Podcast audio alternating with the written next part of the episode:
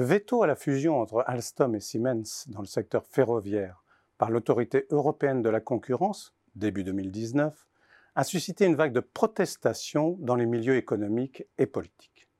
Du côté français, tout comme allemand, la Commission fut accusée de manquer de réalisme face à la montée des entreprises étrangères, en particulier asiatiques et chinoises. Empêcher une telle fusion entre Français et Allemands, c'était ainsi empêcher nos champions européens d'atteindre une taille suffisante pour être compétitifs sur un marché global. Il est temps, en ont déduit certains, de changer les règles de concurrence en Europe pour s'adapter aux réalités du XXIe siècle. Avec la crise du coronavirus, d'autres ajoutent que cela tient de questions de souveraineté. Si nous nous lançons sur le sujet des entreprises globales, il serait cependant utile de savoir ce qu'est à proprement parler une entreprise globale. De nombreuses personnes mélangent allègrement internationalisation et globalisation. Or, la notion de globalisation a un sens précis pour une entreprise. Cela ne veut pas dire beaucoup d'internationalisation.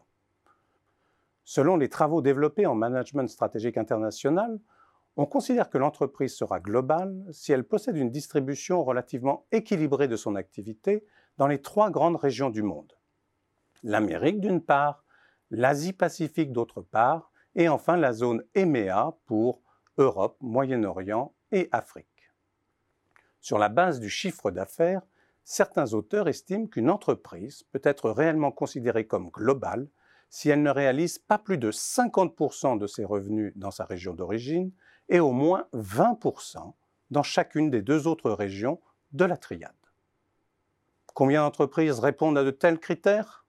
La réponse n'est pas aisée, car il n'existe pas de statistiques officielles à ce sujet. Certains travaux ont essayé cependant d'évaluer leur nombre en épluchant des données des rapports annuels, notamment parmi les plus grandes multinationales. Ainsi, il y a une quinzaine d'années, Alain Verbeek et Alan Rugman ont compté parmi les 500 plus grandes multinationales dans le monde, selon le classement de Fortune, combien pouvaient être appelées globales Au total, ils n'en dénombrèrent que 9. Il y a 5 ans environ, j'ai refait cette évaluation et en ai compté une trentaine. Notons que cette augmentation tient autant à une meilleure information publiée par les entreprises qu'à une véritable tendance économique. Les critères de dénombrement comme les méthodes de comptage, peuvent toujours être discutées, bien évidemment. Il n'en reste pas moins que, quitte à parler de réalité, une réalité s'impose. Dans le monde des entreprises véritablement globales restent des animaux étranges et peu nombreux. Cela tient essentiellement à deux raisons.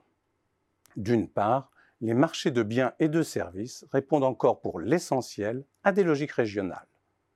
D'autre part, les coûts de management qu'impliquent de multiples marchés géographiquement diversifiés dépassent généralement les bénéfices que l'on peut attendre d'une telle expansion.